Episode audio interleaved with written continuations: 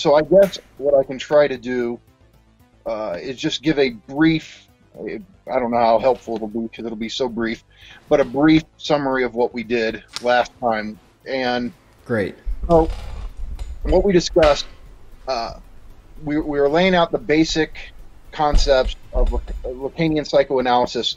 And for Lacan, the three broadest concepts are the imaginary, the symbolic, and the real. And for lack of better term, we can say that these three categories or registers or orders map the human condition.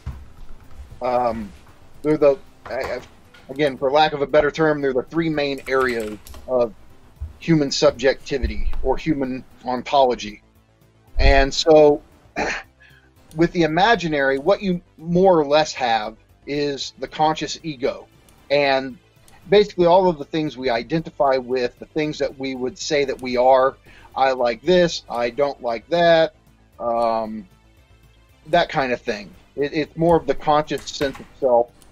Um, but for Lacan, this is all based on a misrecognition because when we start to say I am this or I like that, and we start to build our sense of self out of these exterior images or objects, then we're misrecognizing ourselves. We are not the things that we identify with, and yet there is no ego for Lacan outside of this uh, system of misrecognition that we build our sense of ego, our sense of identity out of misidentifying. It's you know the most basic one, as we talk about, is identifying ourselves with our mirror image. So the young infant doesn't have a sense of self. The young image, uh, the young infant body is fragmented. It lacks mo- motor coordination, uh, and what perceiving its imago, its mirror image, does is give the baby a sense of wholeness. And it's through identifying with this external image, this image in the mirror, that the ego comes into being, right? And so from then on, all of the various things that we identify with help to shape and constitute our ego. And you see this, I mean, teenagers always, you know, love to put up posters in their rooms, they decorate their rooms, and you can see the the teenager's bedroom as one big ego, right? But of course, the problem again is that you are not any of these images that you identify with. And so the imaginary, there's much more going on with it than that, but the most basic way to think of it is it's the ego, and the ego is made out of a whole network of I, images that it misrecognizes as itself. And so that's more of our conscious reality. Then the symbolic order, that has to do with language, with customs, with law, with prohibition. Um, it has to do with basically the social order. And the main the main emphasis is on language. Language is the symbolic order. Lacan also calls the symbolic order the big other. And so it, it, has to do with all of our ideals, right? Our values, uh, our sense of what is appropriate, what is not. Um, again, law, prohibition, these kind of things. And then the real, the third order, has to do with, and it's you know it's known to be the most complicated order to discuss, but it's basically the gap in this what what we call reality. So for Lacan, the imaginary order and the symbolic order work together to form what we think of as our social waking reality.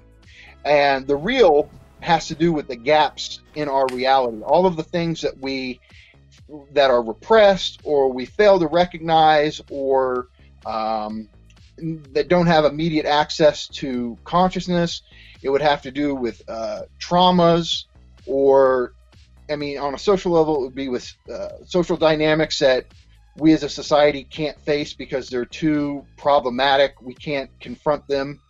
Uh, it would be too traumatizing. Right. It would break apart our sense of reality.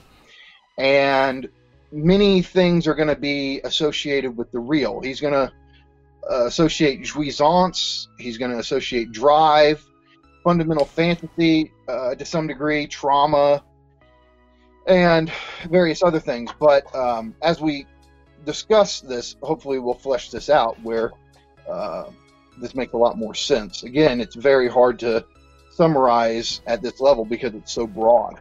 But yeah, it's almost a problem, it, and I, I, I think I, at this point I would recommend if you're coming in on this and you don't have you you're not familiar with Lacan and you didn't see the first part, go watch the first part. It is on this channel.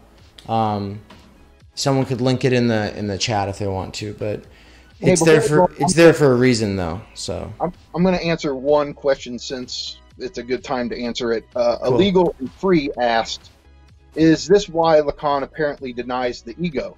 My professor last semester said that constantly, and he didn't uh, wouldn't expand. So yeah, here's the thing: Lacan's big enemy uh, were the ego psychologists, and after Freud, a lot of Freud's followers and the students of his followers, uh, this is especially true in America, they came to put all the emphasis in psychoanalysis on building up the ego, strengthening the ego, right? A lot of our, you know, this idea of self esteem and building self esteem has to do with ego psychology. And Lacan totally rejects it, and he thinks it's a total betrayal of the Freudian endeavor, right? Because psychoanalysis is about dealing with the unconscious, not the ego.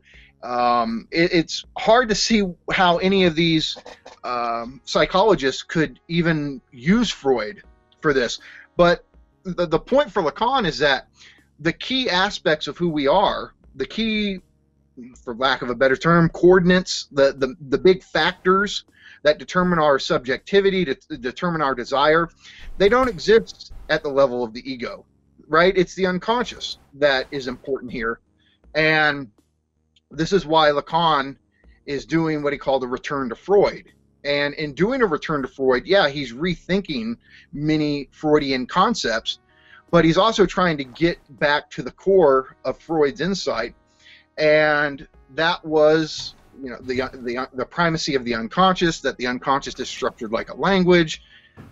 And, um, so yeah, look, Lacan is like the, the first thing you have to do in psychoanalysis is get past imaginary dynamics, right? Ego to alter ego dynamics. That's you know this is the first thing you have to get past if you're going to make any progress in psychoanalysis. So um, it's not that you never it's not that you stop having an ego after you go through Lacanian psychoanalysis. That doesn't happen. It's just that it, the ego is it's a whole set of misrecognition, right? It's all of this stuff that we think at the conscious level is so important to us really isn't the the substance in quotes of our being uh, or lack of being. It, it's not what the, the the ego and the content of the ego is not the determining factor in human desire and human subjectivity. And so right. that's why he wants he's saying you're making this fundamental mistake in approaching analysis uh, from the perspective that you're supposed to build up the ego. In, in some sense, you're supposed to tear it down uh, and get to much more fundamental factors of human subjectivity. So, yeah, I hope hopefully that'll that kind of gives an answer to that question. But well, I mean, and in the same, I mean, I, I kind of people brought up Jung last time. You kind of touched on it, you know, but in your own way and I wanted to bring up my own way, and that's just to say that if a person is um, borderline or on a manic bipolar, uh, sp- uh, you know, spiral, or uh, schizophrenic, or um, like whatever their neurosis might be, it's something that's giving them a lot of a lot of grief in the world, right? Um, the Jungian kind of approach is utterly fucked. It's like being like, here, oh, you're you're fucked up. Here, take some mushrooms.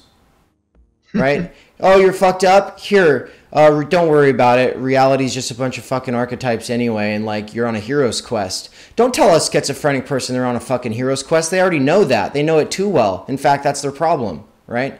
And so, like Lacan, it, it, is it kind of opposed not just to like the American psychology thing, but just this idea that psychology is about, oh, don't worry, you know, by talking to me, I'll help you get to your true self, right? And well, yeah, that's he totally rejects that. And look, for me, as somebody who's so inspired by Lacan, everybody wants to bring up Jung, right? Because one of the big, I guess you would say, antagonisms or battles in theory circles would be Lacan versus Jung. But I've only read a little bit of Jung, and Jung just didn't ever interest me much. But I don't. It's like I don't have these takedowns of Jung because, to be honest, I haven't studied him enough to make a really fair criticism. Uh, what I do know doesn't resonate, but um, I don't know if what I said was fair, except that I can just definitely say people who think that you should go around validating the uh, the imaginary that uh, is being espoused out of the mouth of a person who's in a delusional state. Um, I would say it's it's pretty fucked. Like, don't do that. If, um, that, if that's what he's getting at, I mean, I don't know if there's really a place for the real in Jung. I would have to, you know, I would have to read up on Jung uh, to make that call. I, I the a lot of Lacanians will say part of the problem with Jung is that he believes in a big other, like an other of the other, that there is this this cosmic kind of text written into reality, and that that text is not a matter of just human social convention and as you and I would put it, the arbitrariness of the signifier. Mm. It is meaning with a capital M, and for Lacan, that is the the only type of human being that actually believes in meaning with a capital M through and through is the psychotic mm-hmm. and uh, the the paranoid schizophrenic. Right. And so I've seen, I believe it was Adrian Johnston. Uh, I might be misquoting, but I'm thinking it's Adrian Johnston in his book called Irrepressible Truth, which is his commentary on one of the writings in Lacan's Écrits. And he talks about this where Jungian analysis basically makes the universe into a schizophrenic universe because it it ascribes meaning in reality itself. So, so I just want to add, well, before we pivot on to something else. Okay. The whole thing about depth psychology, I can tell you this: the problem with depth psychology is at least from the Lacanian perspective, and Zizek would agree with this too, is that it's looking for the unconscious in the wrong place. And that sounds funny, but for Lacan and for Zizek, the unconscious is not something buried away at the bottom of the mind, right? That's precisely what they reject. Mm. Is that the unconscious is not this cauldron of you know id-like impulses, uh, animalistic impulses, and it's not this.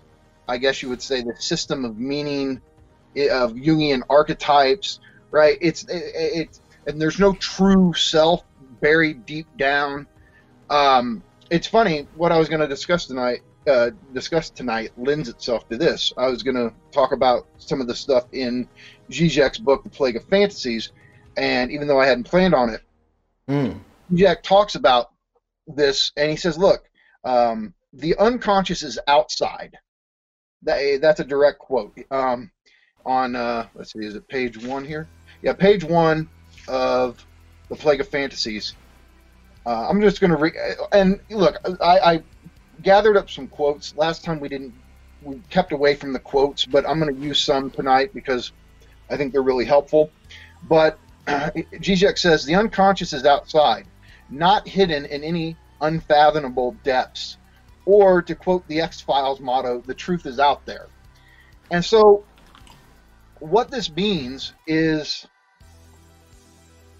when you're actually doing psychoanalysis, right? You're not you're not trying to wait for some instance uh, for some deep truth, right? The unconscious is right out there on the surface of the patient's discourse. It's it's out there in language, right? And this is, I mean, it's psychoanalysis is the talking cure, right? It's through free association, which is where the patient sits there and says what comes to mind or does the best job they can of saying what just immediately comes to mind, that the unconscious manifests itself. And the unconscious manifests itself in formations. Uh, they're called formations of the unconscious. And this just is slips of the tongue. It's all the standard stuff. Slips of the tongue. It can happen in jokes. Um, it's when you, you botch an action. You're trying to accomplish something, but you, you mess it up in a certain way. There's these various ways that the unconscious reveals itself. And I mean, the most like, it's almost like obscene how uh, typical it is. But, to, you know, to make the point, you're on a date and whoever you're on a date with, they look over to you and they're saying, "Hey, would you like a slice of bread?" And you go, "Yeah, I'd love a slice of bed." Right? I'd love some head. I mean, uh, uh, uh, right? And so what you get in that slip of the tongue in that parapraxis is there's a desire beneath what you as an ego would say, right? There's this other aspect of you, but it's not buried deep down. It's right there. It's right there present in language. And it's outside you in the sense that it's out there in language, in the symbolic order. And this is the Lacanian subject, in a sense, right? And there's different ways to talk about the Lacanian subject, but it is the subject of the unconscious.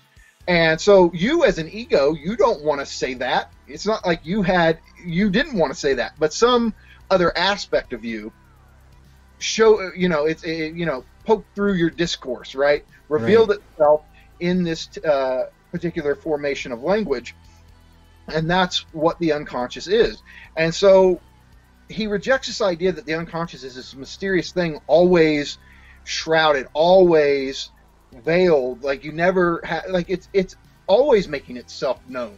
That's the thing is it if that's why in psychoanalysis a lot of the times analysts will tell you it doesn't matter if the patient lies because even if you sit there and you lie the truth is still going to slip out. You're still going to make a freudian slip. You're still going to do something that reveals the truth of your unconscious desire. So even if you lie you're still going to tell the truth and at some point right. so this is his rejection of the uh, the idea of depth psychology, right? The point is the unconscious is way, it's always already outside. It's visible all the time. You just have to know how to look for it. And so I'm going to give two examples here before we move on because they're just fun examples, right? So, uh, let's see. All right, well, that one's a bit long. Um, I, we might have touched on it last time, but Zizek has this example of the three toilets. And he says that the unconscious ideological frameworks of of Fran- uh, the French, of the German, and of the American slash British. The, these different ideologies are embodied in their various toilet designs. The Germans, the French, and the uh, Anglo, the the, uh, the British and Americans, we have this different uh, toilet architecture, and Zizek talked about it. He says, in a traditional German lavatory, the hole in which shit disappears after we flush water is way in the front, so that the shit is first laid out for us to sniff at and inspect for traces of some illness. In the typical French lavatory, on the contrary, the hole is in the back that is, the shit is supposed to disappear as soon as possible.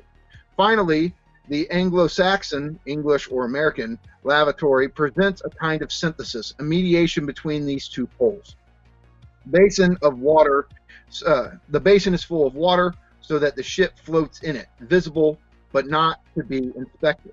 Right? And so he goes down and he draws out how basically the unconscious of each of these societies is there in the design of their toilets.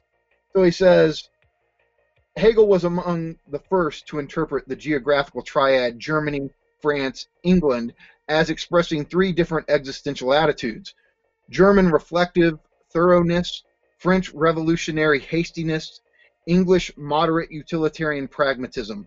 In terms of po- political stance, this triad can be read as German conservatism, French revolutionary radicalism, and English moderate liberalism. In terms of the predominance of one of the spheres of social life, it is German metaphysics and poetry versus French politics and English economy.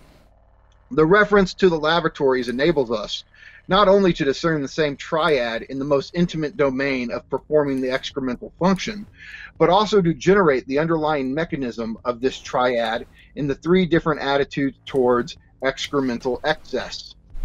And so uh, he goes on ambiguous contemplative fascination, the hasty attempt to get rid of the unpleasant excess as fast as possible, the pragmatic approach to treat the excess as an ordinary object to be disposed of in an appropriate way. So it is easy for an academic to claim at a round table that we live in a post ideological universe. The moment he visits the restroom after the heated discussion, he is again knee deep in ideology. So that was that classic, was, classic yeah. Zizek but that shows you the, that the unconscious that is outside, right? He also talks about it in terms of Soviet architecture. He does a whole thing. It's it's some of his best stuff. It's in the is that the introduction to uh, the Plague of Fantasies? It's the preface. Uh, I highly recommend that preface if that's all you read from the book. Um, it'll be worth it. Let's see, making sure here. Wait, was that the preface? No, I'm sorry. That was the introduction. Yeah. Well, no. Maybe I'm wrong. Let me find it. On this theme oh, of. It, it's from the first chapter, The Seven Veils of Fantasy. It's mm. at the beginning of the first chapter. Mm.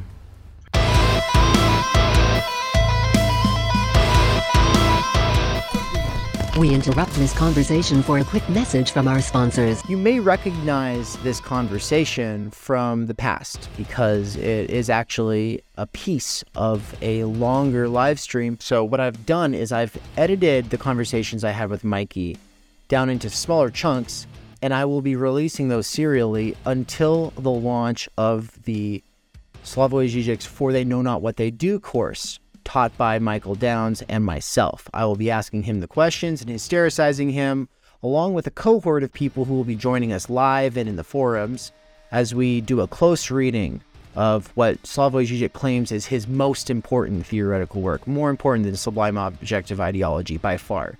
He said that if you don't have anything to say about For They Know Not What They Do, then keep silent when it comes to Sublime Object of Ideology. But we don't just do close thorough hardcore readings. We also have some more introductory stuff. And so if you go to theory-underground.com forward slash events, then you'll be able to see the dates of all of the upcoming events. You see that the idea of university taught by myself, Brian, and and a couple of educators who are very close to me, and uh, we wanted to focus on Karl Jaspers' short work, The Idea of University, as a way to start the year, but it's also a way for Theory Underground to get off on the right track. January 25th is the Professional Managerial Class Consciousness course that I'm co teaching with Elton LK of the Working Class Intelligentsia podcast. And then in February, on the 25th of February, launches Zizek's For They Know Not What They Do. Mikey has spent two decades getting himself to the point where he feels confident enough to teach this book. And I think that that humility and effort that he's put in is something that we can all learn from. I mean, come on. He's like our own homegrown Zizek. He's like our own like national treasure. I think that we really ought to uplift him and give credit where it's due, not just take him for granted and act like, you know, we don't need to. So that's a part of the reason actually why I really appreciate Brian Becker from Singularity and Sublimity podcast. He's done a lot of amazing teaching work himself. And then the last thing, I'm doing a countrywide tour this year. I will be on the East Coast, I will be on the West Coast, and I will be everywhere in between. So if you want me to come to your town or city, email me. It's down below. If you want to volunteer, be a part of the street team, host, or guide while we're there, let me know. I hope to be in a city near you sometime this year, and I hope that you'll take one of my classes. Thanks.